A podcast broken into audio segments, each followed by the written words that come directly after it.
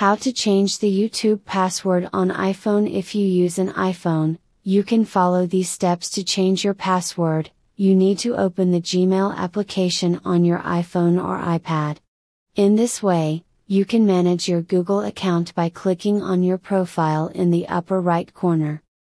You will see the password option in the personal information section. When you click this password option, you can change the password. After determining your new password, you can change it and start using a new one.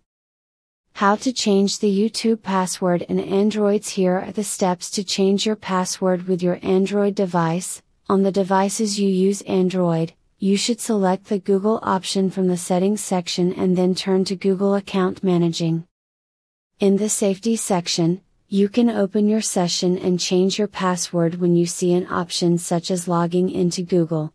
When you replace your password on Android devices, in this case, your session will be closed on devices that use your identity to confirm your identity if you log in on YouTube.